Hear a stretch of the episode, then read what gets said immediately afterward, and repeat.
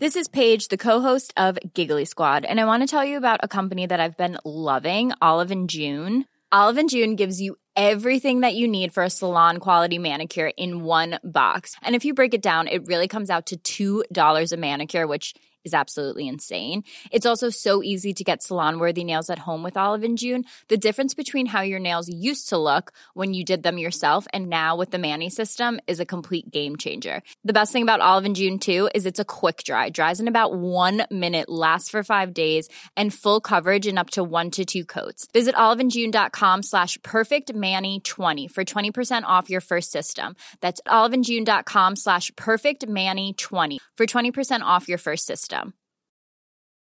There's never been a faster or easier way to start your weight loss journey than with PlushCare. PlushCare accepts most insurance plans and gives you online access to board-certified physicians who can prescribe FDA-approved weight loss medications like Wegovy and Zepbound for those who qualify. Take charge of your health and speak with a board-certified physician about a weight loss plan that's right for you. Get started today at plushcare.com slash weight loss. That's plushcare.com slash weight loss. plushcare.com slash weight loss. You think about the person in your life, when you started, believed in you more than anyone, they're the ones that made the sacrifices.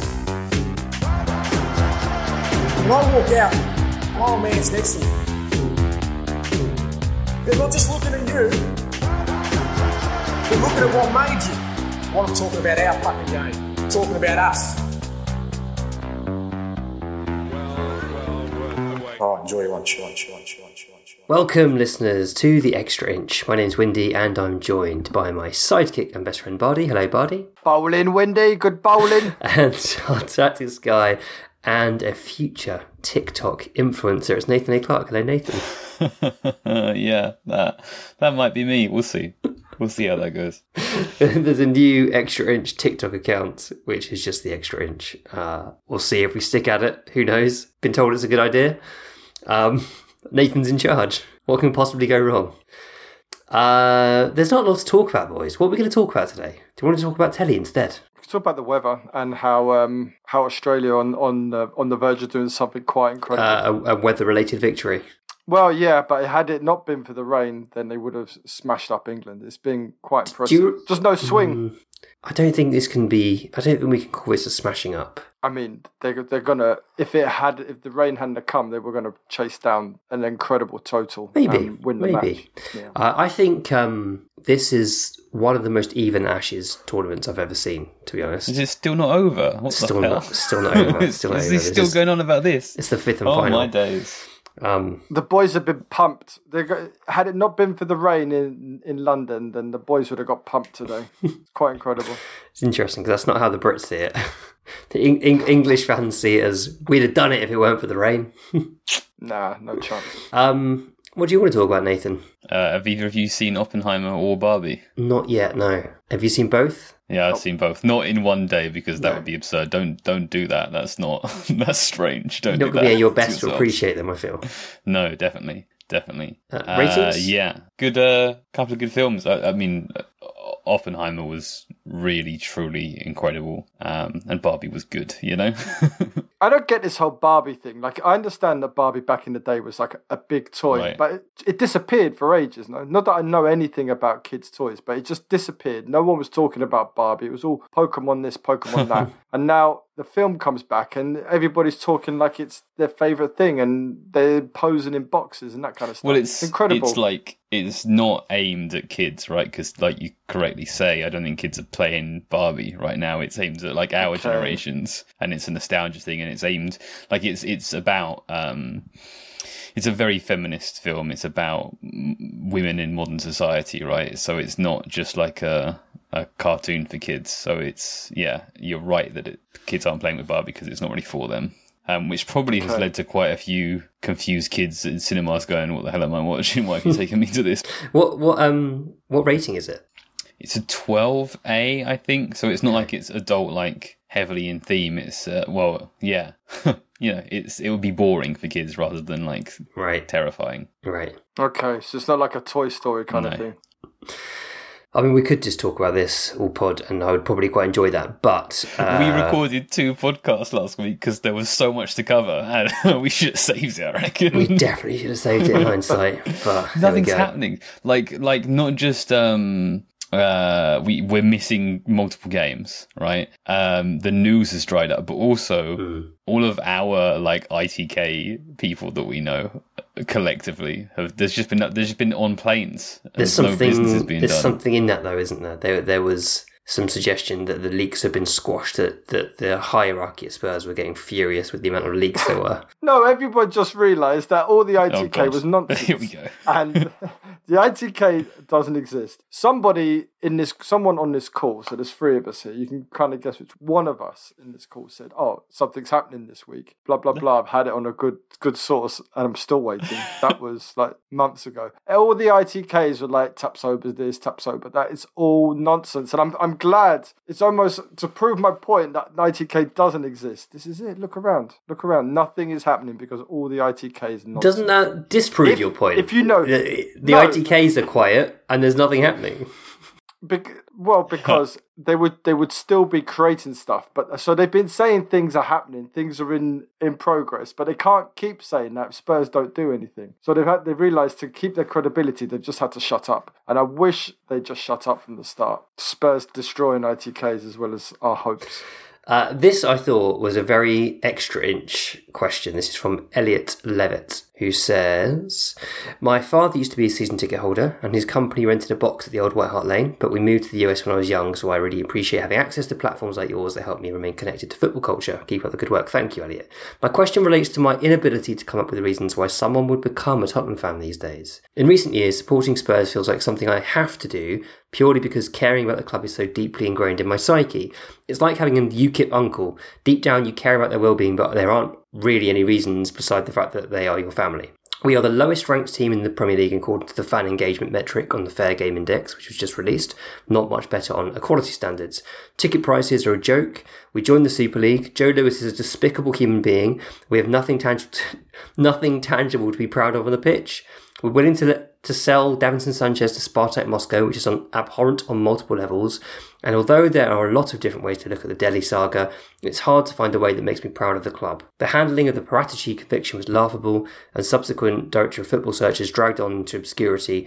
Signing quality centre backs was clearly first or second priority for this transfer window, and now the best case scenario appears to be getting someone in without any time to integrate before the season starts. I look at a team like Brentford and see kits being released every two seasons to reduce weights, designs with tattoos from fans of the club, promotions to help bee populations, and clothing made with sustainable or recycled materials. They have intelligent recruiting models and obviously outperformed expectation. You can think of numerous reasons why someone would enjoy supporting them even if they aren't a top team. Sorry for the negativity and long with the message, but why the fuck would someone ever support Spurs if they weren't raised to? First of all, supporting Tottenham it's it's a vocation. It's something you're called to do. You can't you can't pick and choose your football club. If you're picking and choosing your football club, then your your whole decision is based on faulty grounds. And also, there's also a, a point around here of expectations. This is a, this is a sporting club. This is a football. This is eleven individuals on a pitch up against twenty. Up against nineteen other well-run clubs because and it, nothing is guaranteed in life, man. Only one team wins the league every year, um, and very few of those win it. Man City wins five out of six. Winning cups is not a God-given right; it's something that the club has to get there. And there's always moments uh, when you support a club where things don't go right. He, he mentioned Brentford. Brentford were down in League Two, man, ten years ago. Eight eight people were going to go watch them, but then they a series of good decisions have led them to a point where where they are now.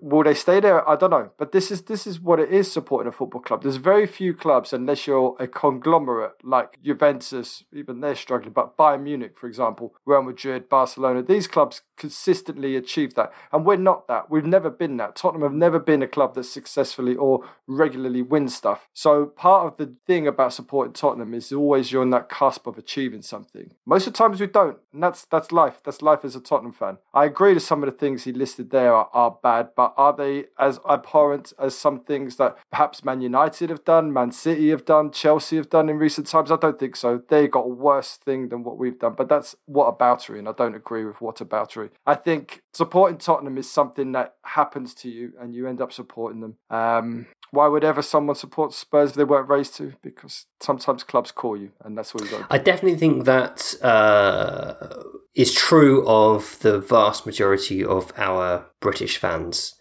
They have a family connection, or there was something that happened in their childhood that led to them supporting Spurs.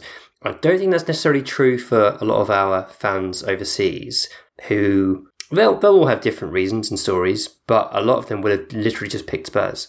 And I suspect that there would have been particular reasons why they picked Spurs, like we've heard people say they like the colour of the kit, we've heard people say we, they like the look of the stadium, we've heard people say there's a particular player that they've they've grasped hold of and, and didn't want to let go, and it's led to them falling in love with the club.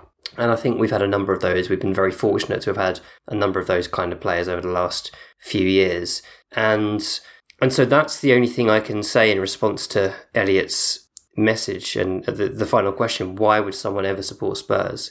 Because we have players that excite and dazzle uh, and make us fun to watch. And hopefully, this season we're going to be a really fun to watch team again. I think I feel like that's the direction we're moving towards. And if you're enjoyable to watch, people talk about you. There's a buzz created, and as a result, more people will follow. And I suspect that's the only reason that someone would support Spurs because, like like Elliot says, there there are a lot of reasons to pick other teams. There are a lot of more ethical teams. There are a lot of more uh, teams who are doing things more intelligently in the transfer market with their finances.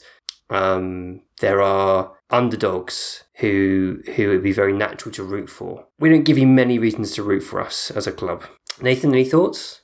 Yeah, I, I think um, Bardi's spot on about about um, English fans, and and I still think that that applies to a significant number of foreign fans. I think that um, for Americans especially, but for foreign fans, Spurs are in that middle ground where um, you can pick a big-ish team, Yeah. um, without picking the obvious picks. So they're the slight sort of indie, cool big club, right? Who who haven't won anything yet. And actually, we have, but not in a long time. Um, but uh, maybe going too soon, and then that victory is sweeter because it feels more like you've earned it, right? That's the appeal. And uh, yeah, Hmm. but I sympathise with uh with all of the points that Elliot brings up. Yeah. So you can't you can't just choose Spurs and then go I don't like it anymore. Then you're not you're not a true supporter. Then what? Well, you're just going to change. Things are tough at the moment. Things are hard. But that's that's how things are when you're when you choose to support a club like Tottenham. It's not going to be plain sailing. It's not going to keep moving along that way. Brentford Brentford are doing well at the moment. There you can appreciate what they've done and you can be proud of what they've done if you're a Brentford fan. But what you're going to stop supporting Tottenham because they've made some- bad boardroom decisions and go support Brentford? Then you weren't really supporting Tottenham anyway. And yeah, so uh, that's what I I think get. the reality is as well that, that no football fandom is plain sailing. There's no, you No. can't pick any club and just have it good all the time. There's always, like, one of my best friends is a Brentford fan. He is constantly pinching himself. He can't believe where they are because for most of his life, they've been terrible. Like Bardi said, there's been a, a, a poorly run football club in the, in the lower end of the football league. Suddenly they've got a couple of intelligent people in charge and they've, they've shot up and completely outperformed expectation. And they've now got a lovely new st- stadium and some great players uh, and lots to enjoy. But they've they've done the hard yards. They've really earned that success or or success in in air quotes. Um, e- You know, look at Man City. They they had a really rough ride for a lot of the nineties. Um, yeah, relegation. Uh, they've got it good now because they've got all the money and and all the good players seem to head their way. But it won't be that way forever. It'll it'll it'll turn around again. Um, I just don't think football's linear or straightforward. It's it's a struggle in the bad times and it's it's joyous in the good times. And the the the, the good times are all relative. I think. it's a struggle for every single team. That it, it there's only one team wins. Only one team wins ultimately. And I do agree that there are some things that Spurs have done at the moment which have have made it the match day experience if you for the mm. fans either in the stadium or at home. I agree there are things there which haven't worked, and we're definitely a club in in trouble and transition. So hopefully this new manager can turn us around and give us something to to be Proud I really of. enjoy the transition period, though. Do you? Yeah, I'd, I'd like it more if we signed some centre backs. That's a fair point. That is a fair point. But I, I, I kind of enjoy the like oh, what we're going to be, projecting forward what we might be. I think it's fun. It allows you to dream a little. I I I genuinely think that that's the best bit. I think uh, like when you're on the cusp of achieving things, it's kind of horrible because it's it's, it's the pressure's suddenly there, the isn't it? pressure's there. Obviously, when you're way down, it's miserable. But when things are beginning to look up, that's Yeah. that's when things are the most fun, right? It's all all all the joy in sport is about momentum, about which direction you're heading in. And right now, um, there's there's definitely things to be concerned about, but I'm still definitely more optimistic than pessimistic about where we're going. Yeah, yeah, for sure. Um, so in the email that Elliot wrote, he said, uh, let me find the quote Joe Lewis is a despicable human being. I know, Nathan, you wanted to talk a little bit about Joe Lewis and his alleged insider trading. Yeah, it's um, it's, sort of quite a lot to like if you're not familiar with this world, and I'm not really. Um, it's it's quite confusing. So I did a Twitter thread breaking down um sort of the main points. So he's been charged with several cases of insider trading. Um, now, if you're uh, if you have some of the inclinations that I have, um, when you see that a, a billionaire has been charged with a white collar crime, you might go, "Oh, well, you know, nothing ever happens to um, to billionaires. That they have the best lawyers, they tie up the courts, they they get away free with things. And I do think that that is largely true. But what you have to understand about insider trading is that is a crime committed against other billionaires, right? So um, it is essentially a a breach of class solidarity um, between the mega wealthy when when you do things like that as a billionaire. So, like, yes, I I wouldn't be, but more importantly, people who have a better understanding of these things wouldn't be totally shocked if he were to face even prison time. Um, not to say that that's that's definite. Um, so, um, insider trading is obviously something that is generally done word of mouth, right? And and uh, requires two guilty parties. There's no audit Um, trail. There's there's very little audit trail typically, so it's very very hard to prove, which means that um, they don't even bother trying to to indict in the vast vast majority of cases. They've chosen to indict in this circumstance, which suggests that they feel pretty strongly that they have a very good case. Um, and in fact, the indictment is published. Um, you can find it online, multi-page PDF essentially. Um, and uh, there is an audit trail, basically.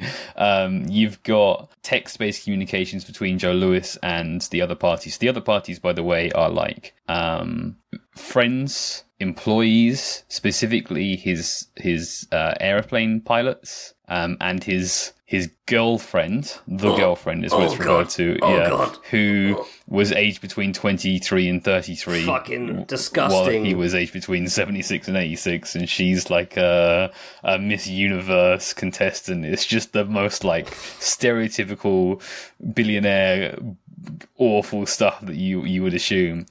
Um, but yeah, these are not enormously savvy people that he's tipping off. Um, and so they've left a paper trail, it seems, right? From, from the evidence collated, they've left paper trails, including one bit where one pilot texts the other and goes, it's, oh, it doesn't text. I think he must use WhatsApp based on what he says. But he's like, the app's encrypted, so they can't, no one will ever be able to read this. And that, that quote is in the indictment itself. Um, so the thing with this is that I've I've seen this um I've seen this comment go around where it's like, well, this is this isn't so bad. This is like an act of charity. He's giving people gifts. Like I don't feel like that's a terrible thing. The thing is that he's doing this. Um, well, partly to attract a 23 year old girlfriend as a as a disgusting old man. Um, but also the, the the pilots one, the one that he gave to the pilots, um, he gave them the tip uh, allegedly, uh, lent them the money allegedly, and and then um, took back what he lent them with zero interest, and they kept the the sort of around hundred thousand dollars in in return on the tips that he gave them. He had the tips based on his own position within the various companies, right? So he did that in place of arranging a pension scheme for his employees, right? So he's not just doing this out of the goodness of his heart, despite the fact that he's an enormously wealthy person and he could happily afford to pay these people correctly. He he's still trying to cheat the system to get out of using his own money. So there's no there's no charity here, right? It's it's it's just the most horrendous stuff. Anyway, um, Lewis has handed himself in, and his um, lawyer has said the government has made an egregious error in judgment in charging Mr. Lewis, an 86 year old man of impeccable integrity and prodigious accomplishment. Mr. Lewis has come to the US voluntarily to answer these ill conceived charges, and we will defend him vigorously in court. And since then, he has um, began a, a, not guilty plea.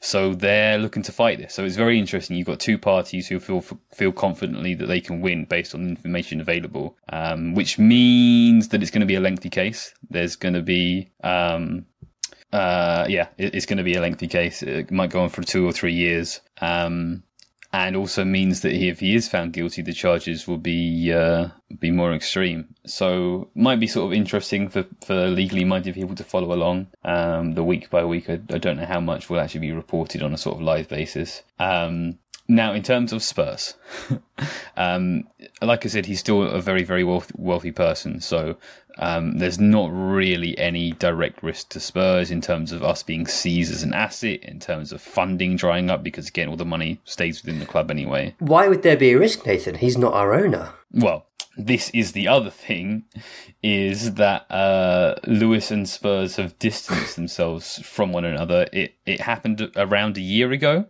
Um, which makes you wonder if that they knew that this was coming and they took steps or if it's just by chance. But the thing with this is like, so he owns an investment company that owns an investment company that owns Spurs, except maybe not, because in one of the middle steps, that investment company is now owned by the Lewis family rather than just Joe Lewis. And he might oversee that as a trust but he doesn't necessarily own the trust because the ownership is spread amongst essentially just his family members and, and, and some lawyers. So therefore, he's not an owner. And uh, you might be tempted to say, "What?" but basically, the Premier League have accepted that. Um, this is this is very relevant because um, uh, conviction is is grounds under the Premier League's own written rules as disqualification for ownership is what we saw used in the Abramovich case. Um, but the Premier League have come forward and said, "Yep, he's not the owner. That's fine. All above board. Um, what's that? Yeah, all, all above, above board. board. Nothing to see here. Yeah, which um, I don't think is quite right. Even as a Spurs fan, that doesn't seem uh, it's convenient, perhaps, um, but that seems a little dodgy in my opinion, my non-legal opinion um, given that the the bit I just mentioned about um, moving ownerships around, beginning a trust for his family, and then still having control over the trust but not ownership of the trust, that sort of stuff, is also part of some of the other charges. That sort of behaviour, moving things into the hands of lawyers, and then, uh, or, or there's a case where he moved a control over trust over his granddaughter, but then continued to clearly act in charge of it, and, and therefore, in practical consideration, be considered in charge of something, right? So maybe that could come back around, but again, the Premier League have um, have have sided with him, as it were. Yeah, it's interesting, uh, given our previous conversation, that the owner of our club has been indicted for ITK. ITK's real body. It is real. I mean, imagine getting brought down by a beauty queen and two pilots. it's kind of quite impressive. Um, the whole thing is just bizarre, and it's just it's just another thing of why do you support Tottenham Hotspur? Because shit like this happens to us. It's it's quite incredible. There, there have been a few controversies around Joe Lewis over the the many years that uh, we, he's been connected with Spurs, um, and uh, in this case, I don't know that he'll be around to to see out the the end result. I, f- I feel like it's a bit like will George R. R. Martin finish Game of Thrones no. before he dies? He it's won't. called A Song of Ice and Fire. Sorry, it's Song of Ice and Fire. uh, it's shorthand. It's shorthand, right? Okay. Um, uh, as as a book reader, uh, I can say that. yeah, um, okay.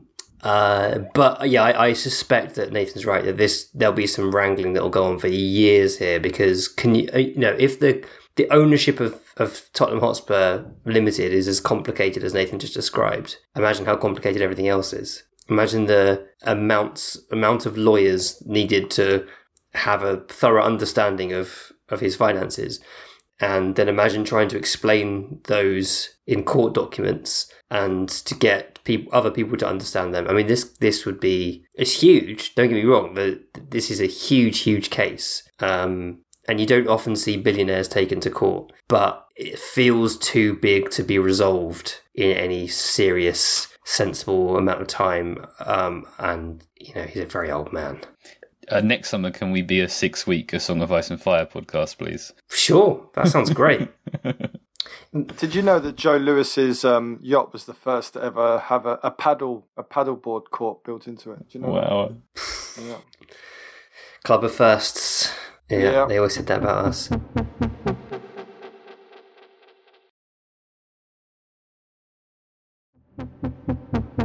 Um, so moving on from our non-owner, uh, at this point, I'm going to hand over to our partnerships manager, uh, Bardi. I gave AG1 a try because I like to try and be healthy. When my wife is around, she helps me with this. She can crack the whip, but I'm alone, Windy, and you know what that means. You're paying for spicy Conte content. No, of course not. It means my diet can be a bit more flexible. My plates have a little less green than usual, and perhaps I'm sneaking baked beans into my weekend treat. But my wife knows she's not left me home alone. I'm here with my AG1. Every day, no matter what, I'm whipping it out and giving it a shake. Last Friday, two supporting Spurs mates stayed at mine for the night. I gave them AG1 in the morning and watched them neck it. They loved it. It tastes so much better than I thought, said one. Oh, that's proper tasty, said the other. With AG1, your health is never flying solo. Are they direct quotes? Direct quotes. AG1 is a foundational nutrition supplement that delivers comprehensive nutrients to support whole body health. And AG1 is raising standard for quality in the supplement category. If a comprehensive solution is what you need from your supplement routine, then try AG1 and get a free one year supply of vitamin D and five free AG1 travel packs with your first purchase. Go to drinkag1.com forward slash extra inch. That's drinkag1.com forward slash extra inch. Check it out. Aidan says, I've seen a lot of people drafting first 11s with midfield threes of Bissouma, Maddison, and Lo Celso or Ndombele, with Ange advocating for Udogie, as we're now calling him, and Porro as fullbacks potentially together. Does this change how we consider our central midfield position? When talking about Sarr, Ange mentioned recognising how the game is often transitional and you need players who can cover territory and do so intelligently. Instead of looking at someone like Gallagher, does it make more sense to, to look at signing a number six, assuming Hojbjerg leaves, and utilising Skip or Sarr or even Bissouma as a box to box eight before Bentancur returns?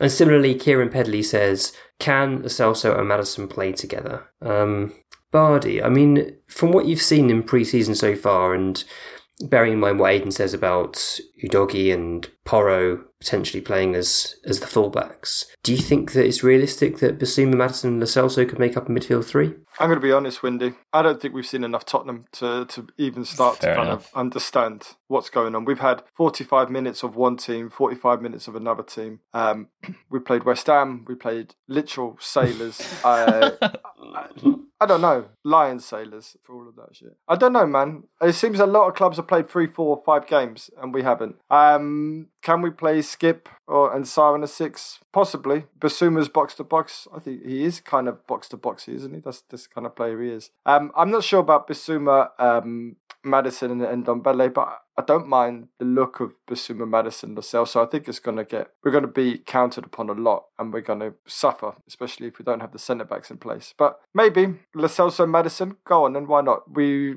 let's find out. Well, I guess we'll find out when we play. Who play a quite a workmanlike midfield, so that'll be a really interesting test.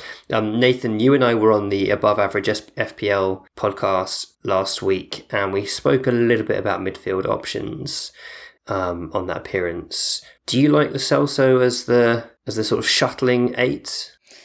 Um, I there are systems in which I wouldn't mind Celso as the shuttling eight, but when you're playing two extremely aggressive uh, fullbacks, um, super high line, um, a number six who maybe profiles as much as a number eight, or, or you know, out and out forwards everywhere else, basically. Um, I think that that's why we've seen Skip and Sarr and a touch of Hojbjerg playing those roles so far.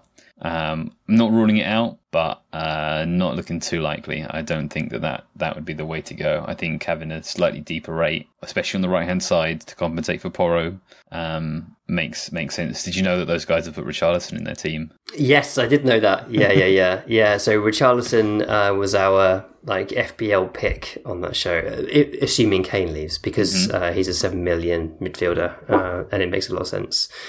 Um, yeah, I know. I think I think you're both right. I think we haven't seen enough yet. I, I can definitely foresee Maddison and Lo Celso playing together um, in particular circumstances. I'm not sure they would start together necessarily or not start in certain matches, but I could imagine if we're chasing a game, then Lo Celso coming on and playing as a sort of more risky shuttling eight who can then push forward and create. I, I think that would be potentially viable. Uh, I know Nathan, you also like the idea of Lo Celso on wide right position as cover Yeah. for Kulusevski, Sure. um, which I think is interesting. The other thing I suppose is worth that's worth mentioning is that Lo Celso is still wanted by numerous clubs in Europe, and if we struggle to sell players, which we do need to do, uh, then maybe he's one that we consider selling, rightly or wrongly. I mean, I would absolutely prefer to keep him, given how he's performed in preseason so far. Seems to have picked up the system quite nicely, but I definitely think that's a possibility, even at this stage, even with him having impressed and and saying some quite nice things about him. Like we do need to sell some players because we have too many essentially for the uh, 25 man squad. And it would be crazy to get into a situation where we don't name players in the squad and then they can't play for half a year. Uh, we can't do that again. You've got to move on. Lloris, Rodon, Davinson, Tanganga, Reguilón, Sessegnon, probably Perisic, um, maybe Hill. And then a midfielder or two. You Uh, yeah, know, and then a Ndombele, or Celso. That's Why can't we sell players to Saudi Arabia? Why are we the only club that's unable to do that? Well, Is it is it a fix? y- is it a y- fix? you've tied this up perfectly, Bardi. Elliot Sheesby says That's what I do. Elliot Sheesby says, Are we seeing a lack of interest in loaning or buying our players due to the poor playing style we've adopted over the last three or four years? Listening to you all on this pod say how impressed you were with several players highlights to me the narrative that without playing attractive attacking football, you cannot proactively demonstrate the skill sets. As a result of these friendlies, for example, by playing better flowing football, the likes of Devine and Saab may get loan moves, and we might be able to shift some of the squad. If we still had Conte playing his style, do you think we'd have got less slash the same level of interest? I definitely think this is an interesting talking point. I mean, I don't know if this is necessarily the style of football, but I certainly don't think our players have shown uh, their best over the past few years. Have Chelsea's 15 players that they've sold to various Saudi Arabian clubs that's- their best. That's it, right? You know, Chelsea are quoting 50 million for Conor Gallagher and 45 million for Trevor Chalobah. Um, and we're apparently considering a bid of under 20 million for Pierre Emile Højbjerg. How can that be? Well, those are young, up and coming, homegrown. They're young, they're English. Yeah, they're young and they're English. Uh, well, yeah, but we're not we're not accepting that bid. We're going to look to try and get more than that for Højbjerg, right? Yeah, I don't know. I don't know why um, we haven't sold any players to Saudi Arabia. I don't know whether the Spurs have got anything to do with that in terms of any p- potential reluctancy to deal with Saudi Arabia for whatever reason, um, or or it's just sort of a bit of chance. Um, whether whether the the political element of the clubs tied to um, Judaism is in any way a factor, be curious. I don't know. I don't know. I, but I wouldn't be shocked if we did sell a couple of players in that direction this summer. Bardi, can you think of any reasons why we struggle so much to uh, sell players? Um, apart from the fact that they're not very good and no one wants to buy them, um, no, not really. I mean, 15 million for Højbjerg, even though I'm not his biggest fan, that's, that seems pretty cheap, no? I Yeah, does seem a bit that strange. is a that is a a Spurs type initial offer, a lowball offer. Yeah, I mean, if, if you think Ruben Neves went for nearly 50 million, um, Yeah. is Ruben Neves 30 something million pounds better than Højbjerg? Probably not. absolutely not. It, it's bizarre. It's bizarre how we've not been in this and involved because you thought you'd have think thought Spurs would have loved it. Region would love it out there, but uh, it's just not happening. It's Hmm. bizarre. Yeah, it's strange. Um, I can't think where this question would have come from, but Liam McMurray says, "Would you prefer a team of seven out of ten players, or one 10 out of ten player and the rest six out of ten? And is the latter why Spurs always fall short? Um, 11 7 out of tens, or 10 6 out of tens and one 10 out of ten? I don't know how to wrap my head around this question, man. like, I, I get, I obviously I get, you know, it's about Kane, and we're we're not mentioning him by name, and I've already ruined it. But um, it's it's hard to conceptualize like an exactly six out of ten player. Um, Mm. an exactly seven out of ten player because you know obviously players decrease and increase in form and having Mm. better teammates can bring better out of some players or um, decrease if the ten out of ten player has a always wants to be in the the left channel and then you got another seven out of ten player and he also wants to be there now he can't he's got to go be on outside right right all of these things are like these are factors it's very hard to just sort of and it's like uh, if you're going to play against very defensive teams, you generally you're going to need some variety of a superstar, whether that is your centre forward or is more of a creative midfielder who's going to unlock it. So, um, I'm sorry, I appreciate the, the thought exercise, but I sort of can't I can't come to terms with it. I think it's, it's a really difficult one to answer because, like, a genuine 10 out of 10 player, I don't think Kane is. Like, 10 out of 10 is Messi, Messi, yeah. right? So if you look at what Messi's been struggling with with Argentina, because forget about Barcelona's wrong because he's had Neymar, Busquets, mm-hmm. Iniesta, the rest of them. So if you look at what he's been able to achieve with Argentina, like, it wasn't until that they had two, seven, seven out of 10, eight out of 10 centre backs. And then alongside that, they put a, a goalkeeper who was good, and then Alvarez, who's good, and then Enzo Fernandez and Mac Allister behind him. It wasn't until he had players who were above six out of 10 did the team actually win something. Yeah. So I, I, I do think overall the it's more important to have players who are better rather than just one superstar. We've had one superstar for a while, and we've not done anything under various different managers. We've always fallen short at the end, and I think we're better off having a team of maybe not seven, 7.5, 8 out of 10 players, and that would win us something. You know, if we're playing Football Manager, then then we'd definitely go for the team of seven out of ten players because the overall team rating would be higher. You'd have seventy-seven rather than what seventy. So go for that. Um, but I enjoy, I do enjoy watching like one absolute star in a team at all time. Of course, I'd like more. Um, yeah, it's an it's an interesting question, but I'm not sure it quite like Nathan says. I don't think it quite works in that way. Uh, I I can't bring myself to believe that Spurs are going to improve after Harry Kane leaves because I think Harry Kane is such a phenomenal individual, but also is a really good team player. I think he improves any team by being in it. Um, although I do take the point that systematically he is less suited in theory to uh, a Postecoglou side than than others. I still think he would score more goals, get more assists than Richarlison, for example. Is whether you consider the team would as a whole. Um, uh, Yeah, but if you, if you think about it, think about your dinner, Windy. so you've got you've got like um, a really nice piece of steak, like top quality, nice piece of wagyu steak on your on your plate. But then next to it, you've got dinosaur potatoes and um, Happy Shopper baked beans, and you know really bad vegetables. What's the point? The rest of it's rubbish. You're better off having a nice piece of flat iron, some decent chips, and some decent veg, and the whole meal is better rather than just having something good and then something crap surrounding you it. You just reminded me that I'm going to Blacklock on Saturday. Have you been there? No, I haven't. No, Have you heard? Have you heard of it? Have you heard good things? no, no. Oh, it's it's uh, it's meant to be good. It's called it's Blacklock London Chop House, and it's um it's meant to be pretty special.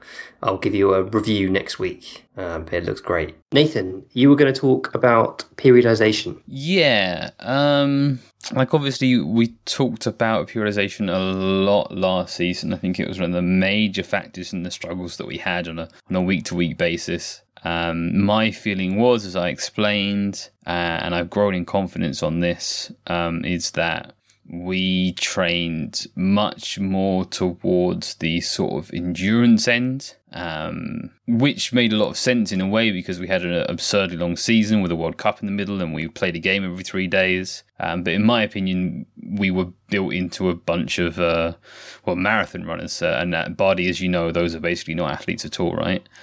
um, so whereas football, not okay, ninety minute sport, but but needs more in terms of um, explosive, athletic um, moments of, of battling for the ball and, and sprinting, hard sprinting, um, short distance, um, high intensity, explosive movement stuff.